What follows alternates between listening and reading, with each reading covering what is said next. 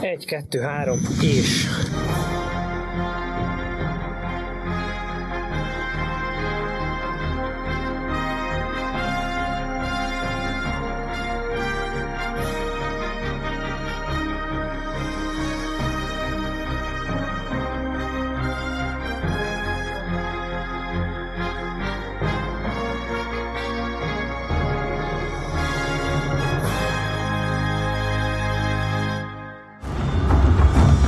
Hat-három, ahogy még sosem láttad.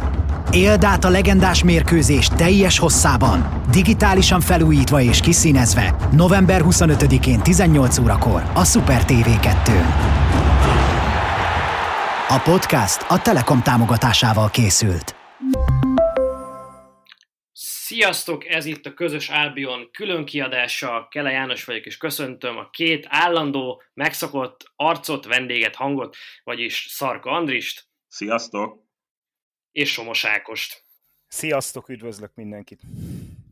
No, hát úgy volt, hogy befejezzük, és valójában me is fejeztük, mert hogy nem nagyon beszélünk már uh, nyilván egymással igen, de a mikrofonok nyilvánossága előtt az idei Premier League szezonról, ugye Andris és Ákos is dolgozik tovább a mérkőzésekkel, és hát azért hébe-hóba én is elmondom a véleményemet az angol futball aktualitásairól vagy trendjeiről,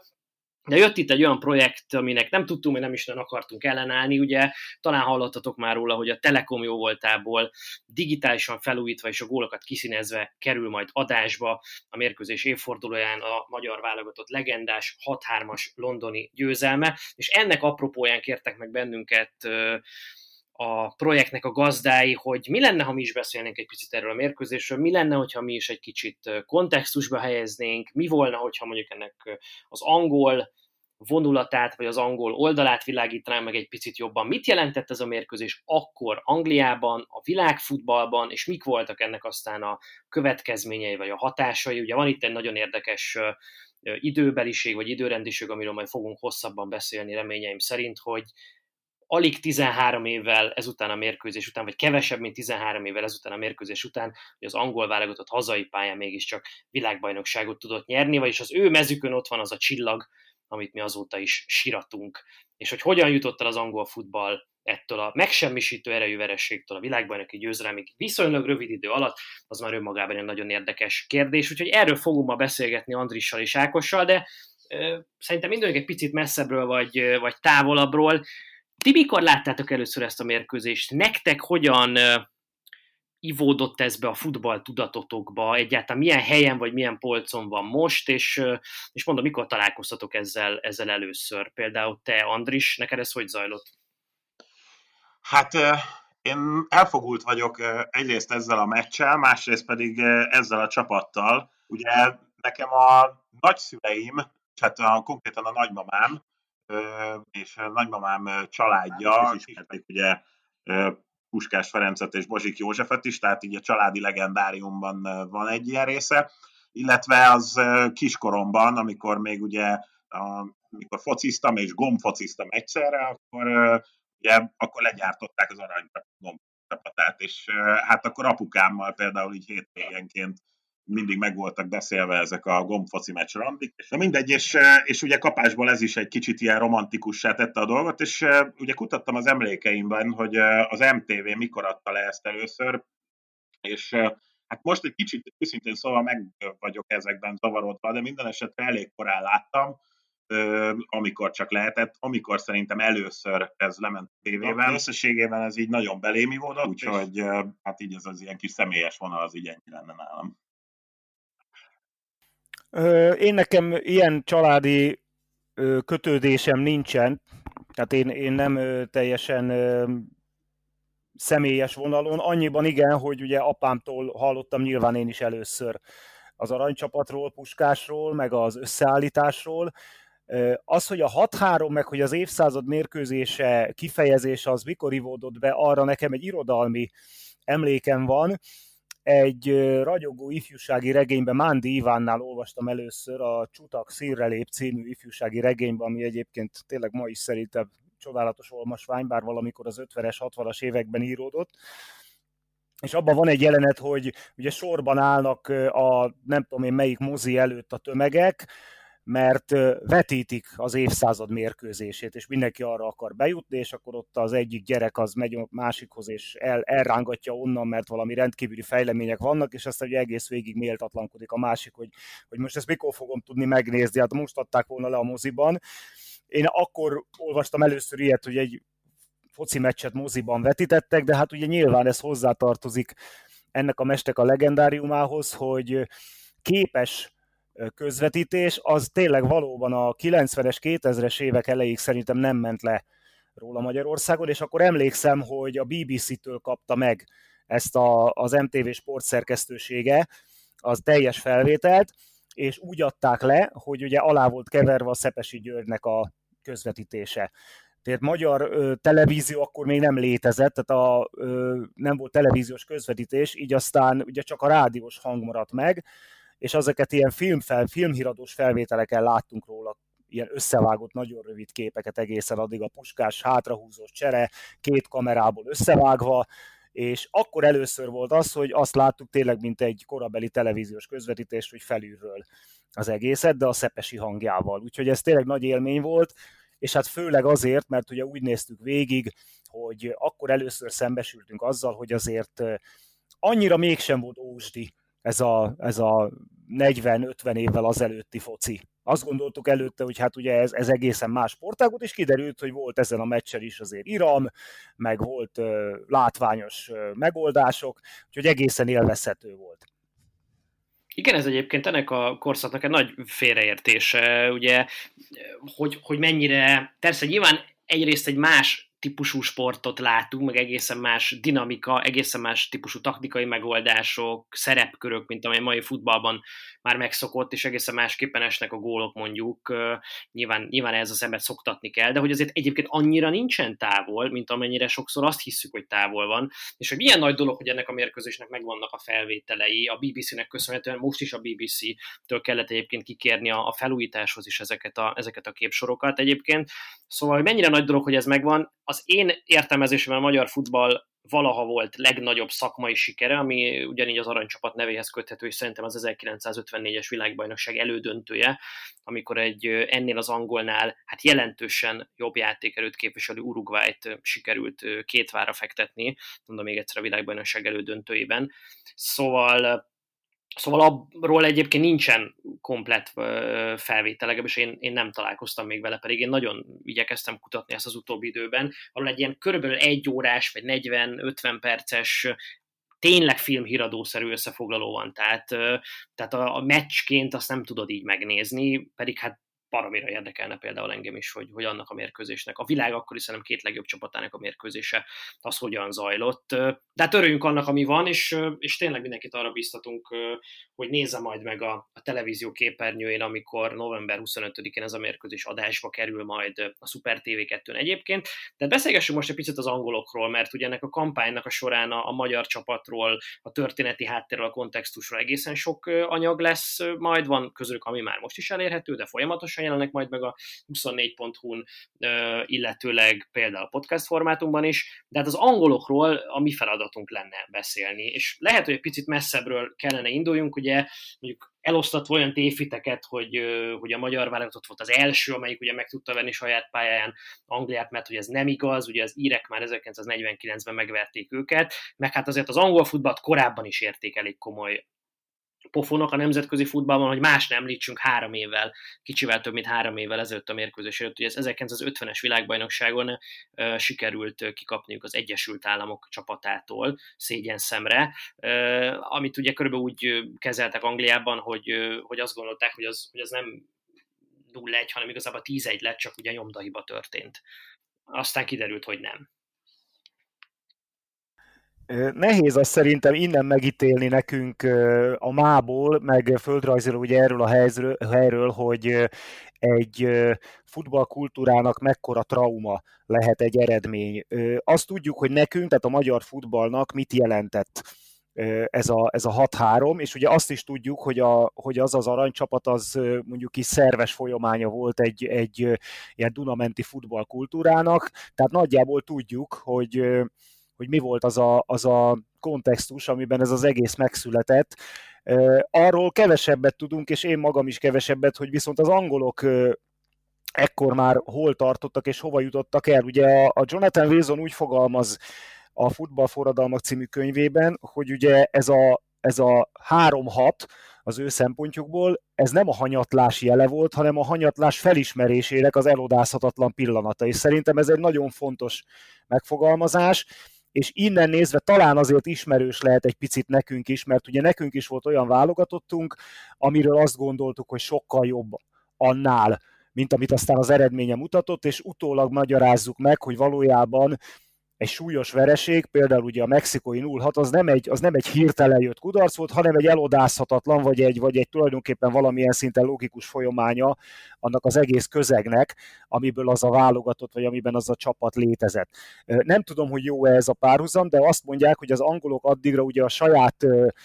nagyság tudatuk, vagy els, felsőbbrendűségű tudatuk az annyira elvakította őket, dacár ugye például ennek az egyiptomi pofonnak, vagy eh, bocsánat, az Egyesült Államok elleni pofonnak,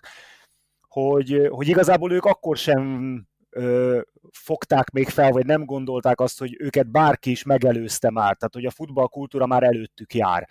És azért mondják azt, hogy egy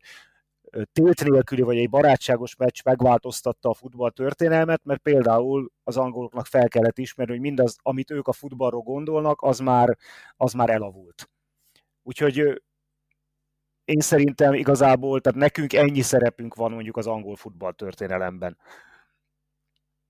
Csak egy gyors közbevetés elnézést, és utána és utána Andris, Andris, a te véleményet is várom, de igen, ez egyébként egy nagyon jó aspektus, amit az Ákos említ, hogy barátságos mérkőzés volt. Ezt Magyarországon rendszeresen ilyen malíciával említik, hogy úristen, hát a magyar futball legnagyobb siker egy barátságos mérkőzés. De hát egyrészt ott volt az a típusú ilyen igazi splendid isolation, amiben az angolok éltek nagyon sokáig, ugye nem voltak hajlandók elindulni a világbajnokságokon, ugye a második világháborúig nem léptek be a FIFA-ba, az egész ilyen nemzetközi futballéletet egy ilyen, ilyen lenéző, ö, eltartott kisújjal szemlélték, mondván, hát minek ilyen versenyeket rendez, mikor mindenki tudja, hogy úgyis mi vagyunk a legjobbak. És ugye ebbe a, hatalmas arcú, tényleg ilyen mindenki fölé önmagát helyező közegbe csapott bele villámként az az 50-es világbajnok kivereség. Ugye a torna előtt szóval három az egyhez adták a fogadérodák, hogy az angolok ezt, ezt megnyerik visszakézből. Ehhez képest hogy sikerült a teljesen amatőr Egyesült Államoktól kikapni és kiesni a tornáról. Ugye ezt követően kikaptak Uruguaytól és Argentinától,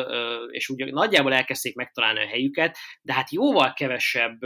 frontja volt még akkor a nemzetközi futballnak, jóval kevesebb mérkőzés volt, jóval nehezebb volt a, egyrészt követni, látni, hogy a világ más adott esetben elzártabb tájain hogyan fejlődik a futball, és mennyire erős csapatok vannak, miközben jóval kevesebb lehetőség adott a találkozásra is velük, és így nagyon sokáig meg lehetett maradni egy bizonyos hitben hogy mi igazából mennyire vagyunk jók, és hát csak a bal szerencse, meg a játékvezető, meg a nem tudom micsoda okozta a mi vesztünket, meg hát picit elbíztuk magunkat, de majd ha nem bízzuk el, akkor sokkal jobbak leszünk. És ezért volt nagy dolog egyrészt, hogy összejött ez a mérkőzés, és hát nyilván ez miatt is jelentett sokkal többet ez a mérkőzés, mint szimpla barátságos meccseket, hiszen ugye van ennek egy visszavágója, és egy budapesti 7-1,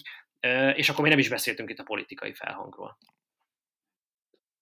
Hát ugye mai, azt hiszem, hogy ugye ma sokszor használják, használjuk azt, hogy ugye valaki esetleg buborék, a saját vélemény buborékjába záródik, hm. és gyakorlatilag nem lát túl ezen kívüli világra, és kicsit ugye ez abban az időben az angolokra is a futballjukra igaz volt. Ugye azt tényleg érdemes persze rendbe tenni, hogy ugye kaptak ki. Nyilván ugye ez nekik olyan szinten volt pofon, hogy el tudom képzelni, hogy mondjuk az íreket még szintén nagyra tartották, és el tudták azt képzelni, hogy az írek is végig pofoznák ugye a kontinensről érkező válogatottakat. Itt ugye Stanley Roos az, akit ki kell emelni egyértelműen, aki nem túl tehetséges labdarúgóként indult, átpártolt a játékvezetésre, és akkor azért ott már kiderült, hogy elég erős érdekérvényesítő képességekkel rendelkezik, meg jó vezetői képességei vannak, és ugye akkor az FA főtitkárának jelölték 1934-ben, és aztán gyakorlatilag ugye ez, ezt a Splendid Isolation talán ő törte át, és ugye ezt a buborékot is ő próbálta meg kidurantani, de hát azért azt láthatjuk, hogy nem ment könnyen, mert hogy ugye azt szóba hoztuk, hogy 34-ben már főtitkár volt, és gyakorlatilag ő döntött el mindent az FA-ben. ehhez képest ugye a második világháború után léptek be csak a FIFA-ba, tehát azért még ott is kellett egy ilyen jó bő évtizednyi átmenet, ameddig az angolok is hajlandóak voltak ugye ebbe az irányba lépni, hogy akkor belefoljanak a világ labdarúgásába, és aztán ugye ez az 50-es világbajnokság, ami, ami egyedül ugye Csillét verték meg akkor, és ugye az amerikai zakó volt az igazán fájó, de hát ugye még a spanyoloktól is kikaptak, tehát ugye egy másik kontinensről érkező hát ugye nem otthon. Valamit lépni kellett, és hát végül is ugye ez, ez a vereség kvázi tényleg, ahogy Ákos mondta, ez kinyitotta, vagy felnyitotta a szemüket, és hát ilyen módon talán akkor még hát szűkíteni lehet azt az időszakot, ami alatt, hogyha már ugye itt egy évtizedről beszéltem, hogy ennyi időszak volt, meddig, általán, meddig úgy egyáltalán belefolytak ide a FIFA működésébe, gyakorlatilag bő egy évtized alatt aztán ugye az egy hét ám pedig a, a saját hazai világbajnokságukat már akár ugye az ezeken a mérkőzéseken ellesett taktikai felállások alapján eljutottak ugye a világbajnoki címig. Ugye azt se felejtsük el, hogy azért az 50-es évek elején maga a futball, vagy, a, vagy az, amit világfutballnak hívunk, az még egy nagyon-nagyon fiatal dolog volt. Tehát teljesen más, hogy gondolkoztak valószínűleg róla, mint ahogy ma gondolkozunk. Nyilván a tömegkommunikációs eszközök fejlett, fejlettségéből is következően, de kicsit én úgy érzem, hogy ugye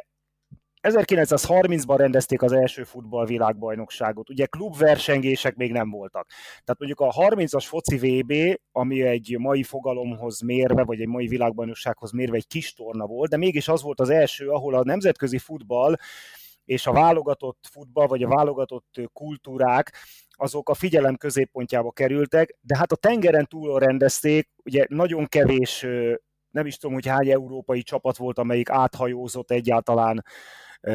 az óceánon azért, hogy ott pályára lépjen, és kicsit olyan lehetett az, mint amik manapság az ilyen magyar sikersportokra szoktunk mondani a marginálisan, hogy hát jó, de hát alig vannak ellenfelek. Tehát volt 5-6 olyan válogatott, amelyről tudtuk, hogy a, az a futballkultúra az már viszonylag fejlett, és Angliának mondjuk azt a tudatot ápolni, hogy ezek közül azért az övé majdnem a legjobb, vagy a legnagyobb, vagy a, a legtekintélyesebb, nem volt olyan nehéz szerintem. És valószínűleg ugye ez az 50-es évek közepén jött változás, ez a hatalmas pofon, ez egy kicsit alig, hanem ezt a világképet is így megrengette. Tehát, hogy sokkal globálisabbá kezd válni a futball annál, mint amit mi itt a, itt a Szigetországban elképzeltünk eddig. Ugye azt se felejtjük el, hogy hogyan születtek tudósítások addig, hogyan értesült erről a közönség hiába járnak százezrek mérkőzésre, egy válogatott meccset, főleg, hogyha külföldön játszanak, olykor egy nap késéssel tudnak meg részleteket róla az emberek, akkor derül ki, hogy egyáltalán mi történhetett. Ugye említetted, Gyerek, hogy, hogy még azt is el tudják képzelni, hogy rosszul közölték az eredményt, mert hát nem létezik, hogy, hogy itt az történt, amit az újság ír.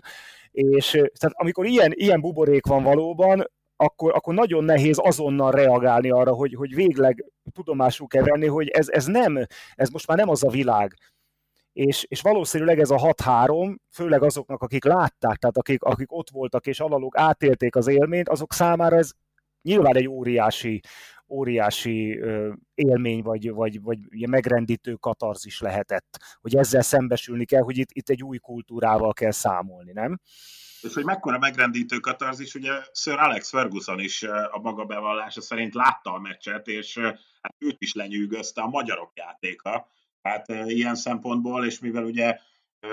a híradások szerint 105 ezeren voltak, és aztán ez a 105 ezer ember esetleg elmondta, hogy úristen a magyarok, hogy játszanak, Szóval azért ez ott akkor a szigeten eléggé hamar szétmehetett ez a hír, hogy azért itt a, a verhetetlenségi mítosz ténylegesen itt a saját szemük látára összetört. Látára hát, összetört. Nem tudom, lehet, hogy azt is a Wilsonnál olvastam, vagy hol, hogy már maga a vizuális élmény, hogy ugye ebbe a szürke, felhős, esős angliai közegbe az angol válogatott a maga ilyen fehér-fekete kis mezében a szokásos ilyen szürkés közegbe kifutott, és megjelent a, azt mondták, hogy sokaknak már az egy óriási élmény volt, hogy a magyarok ezzel a, ezzel a megypiros mezükkel, és, és a zöld sportszárral, és ezzel a szín, színekkel, ahogy már a bemelegítésnél látszott, hogy ez egy teljesen lazább, színesebb uh, élmény, ez már, ez már sokaknak már ez önmagában egy óriási ilyen, uh, nem tudom, hogy mondjam ezt, ilyen, ilyen vizuális élmény volt. És ugye leírják azt is, hogy a, a, utólag mondták az angol játékosok, hogy tátott szájjal nézték, hogy, hogy elkezdenek, elkezdenek dekázgatni a, a magyarok a bemelegítésnél, és hogy, hogy úristen, milyen technika ez. Elképesztő dolgokat mondasz Ákos a vizualitásról. Éppen emiatt lesz nagyon-nagyon nagy élmény ezt a mérkőzést most újra nézni szerintem, mert hát az a típusú megypiros mez, amiben akkoriban játszott a magyar válogatott, meg aztán később még egy darabig, de jó ideje most már nem, hát azt még nem láttuk, ugye hiszen láttunk is erről felvételeket a nagy győzelmeiről a magyar válogatottnak, az hát ahogyan a technika fejlődött, a magyar futball ugye egy másik irányba fejlődött éppen, úgyhogy, úgyhogy ezeket a nagy sikereket mi fekete-fehérben raktároztuk az emléképünkbe, és hát ezen a felvételen most a gólok ki lesznek színezve, ami önmagában szerintem hatalmas unikum jelleggel ruházza fel ezt, a, ezt az egész projektet. De picit még erre rácsatlakozva, ugye Pelének nem régiben volt a 80. születésnapja, és egészen remek cikkeket olvastam arról, ez most nagyon tévő vagy vakvágány lesz itt a beszélgetés kapcsán, de egészen remek cikkeket olvastam arról, hogy az ő megítélésében, az ő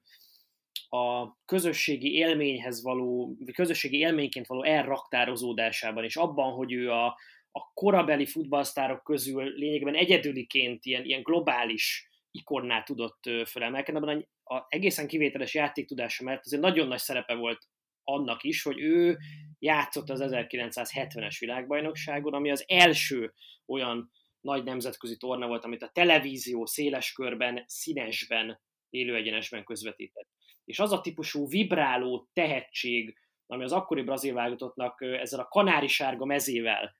összekapcsolódva élményként elvitt a háztartásokba, annak valami egészen döbbenetes hatása volt. Úgyhogy ezt, úgyhogy ezt nem becsülném ezt a hatást, amit itt Ákos mondott a mezek színéről például. Nagyon érdekes szerintem. És egyébként az, ugye, amit még Ákos mondott abból, valamennyi kicsit kaptunk mi is, mert ugye azt ne felejtsük el, hogy oké, okay, volt egy bemelegítés, de hogy kezdtek neki, hogy kezdtek neki ugye ott mérkőzésnek, még a, még a kezdőrúgás előtt is voltak ilyen kis flikflakok, ami ugye, és azt már lehet látni, tehát konkrétan ugye a felvételeken azt már lehet látni nagyjából egy 20-25 másodperc a kezdőrúgás előtt, ott még a pénzfeldobás után, és ott még azért ott villogtattak ilyen megoldásokat. És aztán utána magán a mérkőzésen pedig visszanézve ilyen egészen egyrészt felemelő látni, másrészt pedig mondhatni, hogy egészen megdöbbentő, hogy itt azért egy pár periódus leszámítva azért nagyon-nagyon egyértelműen volt jobb a magyar válogatott, és néha ilyen macskaegér játéknak tűnt a dolog. A, hogy a Bozsik József hogy falta fel a középpályát, az meg ilyen egészen félelmetes volt. Beszéljünk magáról a mérkőzésre egy picit, és, és még mindig megvilágítva az akkori közeget, meg az akkori futball közvetítésnek, futball értésnek a mai szemmel nézve picit már ilyen amatőrbáját. Mérkőzés közvetítő kommentátor, a BBC-nak, akinek a meccsnek a hangja volt, Kenneth Wolstenholm, már a, a mérkőzés kezdeti szakaszában ilyen enyhe, bosszankodással, számonkéréssel, hogy a nézőktől szinte bocsánatot kérve magyarázza ott az eredeti felvételen, hogy hát, hát ez a magyar válogatott már számozását tekintve sem, sem úgy áll föl, ahogy az elvárható lenne, mert hogy milyen becsapós már, hogy a kettes meg a négyes mezben van a két szélső hátvéd, és a hármas a közép hátvéd, és ugye Angliában ez nem így van, és egészen döbbenetes ugye, hogy mennyire voltak akkor zárva egymástól ezek a, a, a párhuzamosan létező futballkultúrák, hogy ez önmagában elég volt arra, hogy, hogy megzavarja az angolokat, akik egy nagyon merev, emberfogásra alapozó játékstílusban hittek, ugye, tehát ha én a, a, a jobb szélső vagyok, hetes számmal, akkor nekem az ellenfél a hármas számmal találkozó bal hátvéddel kell kell találkoznom. Ugye, ugye a középfedezet vagyok, akkor ötösben játszok, és akkor én biztos, hogy a, a kilencen játszó középcsatára fogok szere, találkozni majd a pályán. Az angolok így gondolkoztak a futballról, és egészen hihetetlen merevül, dogmatikusan, talán az egészen 60-as évekig valahogy a 66-os VB győzelem lehetett ebben a, úgy emlékszem, a, az áttörés, amikor végre már nem a klasszikus VM rendszer szerint írták föl, mondjuk az újságok a, az összeállítását a csapatoknak. És ehhez képest itt volt az a magyar válogatott, aki ezekre a merev dogmákra fittyet hányva, azokon már réges-régen túllépve, már a számozásával is, a messzámozásával is szinte hát provokálta az ellenfelet, és olyan lehetetlen helyzet elé állította annak a játékosait, akik emberfogásra készültek, hogy, hogy ők gyakorlatilag 90 percet ilyen zavarodottan témferektek a, a pályán, és hát ugye ennek a, a csúcsa, meg a talán legtöbb mindenki által ismert tünete, az ugye Hidegkuti Nándornak a, a, a visszavont középcsatárként való játszatása volt, ami azt semmit semmit nem tudtak kezdeni az angolok. Hát ugye ennek Johnston itta meg a levét, aki ugye szerencsétlen folyamatosan előre jár. Meg lehet nézni a, a lesgól. Talán egyébként a, ugye az, a, ami egyébként nem volt les, és szemmel láthatóan borzasztó ítélet volt a les és Hidegkuti összjátéka, hogy egyrészt mennyire mélyről indul ez a két ember, és, és ugye Hidegkuti pedig folyamatosan ugye a 9-es mezben nagyon-nagyon hátravonva szép körben, vagy a fe, felező vonaltól indult, és, és ahogy végigvitték, és ahogy ugye megnyitották ezt a területet, ahonnan Johnson kihúzták, de egyébként nagyon sokan tették ugyanezt, mert ugye Kocsis és Puskás gyakorlatilag, ugye ahogy említetted ebben a WM rendszerben, ugye ez a 3-2-2-3, hogy ugye ez a második kettőben gondolták azt, hogy ugye ott a nyolcassal meg tízessel, Kocsis és Puskás, ugye, hogy hol, hogy fog helyezkedni, aztán kaptak ugye teljesen mást. Hát itt ugye a center half, tehát ugye Johnstonnak a folyamat kimozgatása tette a lehetővé, hogy gyakorlatilag a 16-osra ezekkel a gyors összejátszásokkal úgy érkezett el a magyar válogatott, hogy egyre másra jöttek ki a tisztábbnál tisztább lövő helyzetek, és ez volt talán egy hiába nem volt ez végül is gól, de talán ugye az a les gól, amit ugye érdemes megnézni, példázza leginkább, hogy mennyire zilálták szét az angolokat. Hát nagyon sok minden eszembe jut egyébként erről, tehát most a, a, az utolsó csak, amit itt beugrott Andris mondatairól, hogy mennyire gyönyörűen látszik azért a folytatólagosság egy futballhagyományban, mert azt gondolnánk, ugye Hidegkuti Nándor ekkor már 30 éves volt, és ugye voltak kétségek afelől, hogy ő még tud-e újra, megújulni, és ugye Sebes Gusztáv találta ki aztán ezt a felállást neki, hogy a palotás helyén játszva, ilyen visszavont középcsatárként, mondom középpályásként visszalépve 30 évesen is meg tudott újulni, és amikor azon gondolkozunk, hogy mondjuk egy ilyen fajta kontextusban nézve manapság egy sokkal gyorsabb, atletikusabb játékban van-e arra, vagy elképzelhető-e, hogy egy világklasszis futbalista 30-on vagy 30-on túl értelmeződik át, akkor, akkor eszembe jut, hogy a, hát semmi másról nem beszélünk manapság, mint hogy a Lionel Messi hányfajta szerepben, és hány éves koráig fog még valószínűleg a Barcelonában játszani, és, és ha nem gólokat lőni, akkor gólpasszokat adni 20-asával hogy ez igenis létező, ez egy létező hagyomány, és ugye az angoloktól ez a dogmatikus elzárkózás attól, amit ők nem értenek arról, úgy, úgy gondolják, hogy nem is vesztek tudomást, ez ugye azért később sem volt idegen, mert mindig arról beszéltünk már a, a 70-es, 80-as, 90-es években, hogy ez a 4-4-2, ez az angol futballnak a kőbevésett alapszabálya, és hogy bármilyen pofon éri őket, vagy bármilyen felállással találkoznak a nemzetközi nem csak válogatott, hanem klub sorozatokban is, alapvetően őket nem térnek el. És tehát itt is az történt, hogy, hogy ezt a VM rendszert, ami náluk egy kőbevésett dolog volt valóban, egy perc alatt szétzilálta az aranycsapat ezen a mérkőzésen, gyakorlatilag hogy az első támadásunkból lőttük az első gólt, és ott volt 89 perc utána, hogy erre valamilyen szinten reagáljanak, és képtelenek voltak. Na jó, ez nagyon érdekes, amit mondasz, mert, mert most ez, a, ez tipikusan ez a, a picit ilyen ahistorikus megközelítés, ugye, mert hogy mi ma már ugye teljesen elképzelhetetlen, mert minden csapat ugye nem tudom, három-négyféle játékrendszer tud játszani, általában három védőre, labda ellen, labdával, egészen más szerkezetben játszunk. Most ezek a szerencsétlen angol gyerekek, már elnézést, majd beszélünk a játékosokról, egyik sem volt, se gyerek, se szerencsétlen egyébként, tehát igen komoly játékosok voltak az angol válogatottban, de hogy ők, ők elképzelni nem tudták azt, hogy VM rendszeren kívül másban is lehet futballozni. Tehát, hogy ez a típusú döbbenet szerintem a mai fejünkkel már, már majd, hogy nem megérthetetlen, amit ők, ők átéltek, vagy megéltek azon a mérkőzésen. Mert hogy ők olyannal találták szembe magukat, ami szerintem az ő tudatukat alapvetően meghaladta. Tehát nem, el sem tudták képzelni a futballozásnak azt a módját, amivel találkoztak. Ugye nem véletlen a mérkőzés után születtek ilyen, ilyen megállapítások, hogy, hogy olyan verességként írták le az angol sajtóban ezt a, ezt a három hatot az ő szempontjukból, hogy, hogy olyan mérvű, hogy ami talán még a vakok szemét is képes lesz felnyitni. Ugye a mérkőzés előtt ők, ők ilyeneket írogattak, hogy hát majd kőkemény belépőkkel kell elejét venni annak, hogy a magyarok is zsonglőrködjenek, mert hát ők ugye szeretnek is zsonglőrködni a labdával, de ha hát találkoznak a mi fizikai erőnkkel, akkor erre semmilyen lehetőségük nem lesz. Tehát, hogy olyan szinten rosszul ítélték meg a, a két futballkultúra közötti különbséget, azt látták, hogy egyéni szinten a magyarok mondjuk ügyesek, náluk ügyesebbek, és ugye szeretik is ezt használni a mérkőzés közben, de hát ők meg erősebbek, és fizikumukban fölénőnek a magyaroknak, és hogy majd ez a két dolog összecsap a pályán, eszükbe nem jutott, hogy itt rendszerszerű eltérések vannak, és a magyar válogatott az egy rendszer szemléletben játszó válogatott, amely az egyéni képességek összességét meghaladni képes ezáltal a, ezáltal a rendszer által. De szerintem ez az igazán döbbenetes az angolok részéről. Igen, de hát,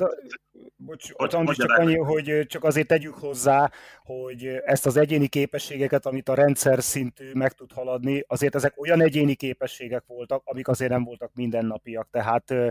ö, alsó hangon négy, négy zseni játszott az aranycsapatban egymás mellett, meg mondjuk maradék négy-öt világklasszis. Tehát nem, szegény angoloknak megvolt a bajuk a rendszerrel is, de hát azért tegyük hát, hozzá, hogy, hogy... Figyelj, tehát azért ebben az angol válogatottban játszott a, a Stanley Matthews, játszott a Billy Wright, játszott az Alf Ramsey, játszott a Stan Mortensen, tehát akkor most én is felsoroltam a másik oldalon is négy világklasszis játékost. Igen. Az angoloknak szerintem még az lehetett eh, nagyon melbevágó,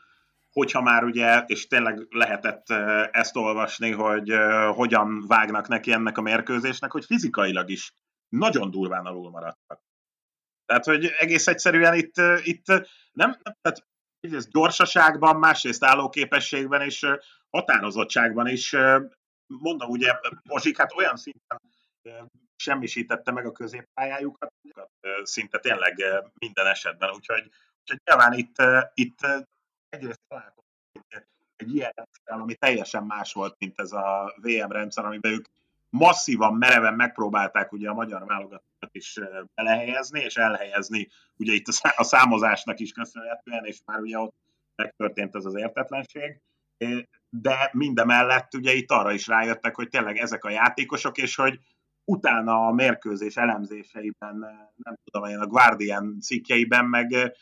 gyakorlatilag csak az hangzik el, hogy egy túlzon kívül ez az angol válogatott, ez egész. Aztán itt hatan ebből a csapatból ezek után soha többé nem voltak válogatottak, és hát ugye ebben benne volt Ramsey, és benne volt Mortensen, meg ugye egyébként az a Johnston, akit említettem, hogy hát szerencsétlennek, hogy ebben a merev dogmatikus rendszerben mit kell játszani, és hogy neki folyamatosan a 9-es játékot kell követnie, csak a 9-es játékos folyamatosan ugye visszajárkált a középpályára, és aztán innen a védelem kapitányának a hülteje. No, szerintem arról beszélgessünk még, hogy, és azt már érintettük, hogy mi lett ennek a mérkőzésnek az utó hatása Angliában, és ebben a témában azért bátran ajánlhatjuk Jonathan Wilson Inverting the Pyramid című könyvét, ugye angolul, ami futballforradalmak néven jelent meg magyarul, és ott hát igazából az aranycsapatnak a helyét is kijelölve a futball evolúcióban azért egy igen tekintélyes rész foglalkozik azzal, hogy egyrészt az a magyar csapat hogyan alakult ki, és, és mennyire volt kora meghatározó gárdája, másrészt pedig ez a találkozás az angolokkal hogyan alakított át az angol futballt, és, és ami az igazán érdekes szerintem ebben a sztoriban, hogy Alf Ramsey a kapocs, aki ugye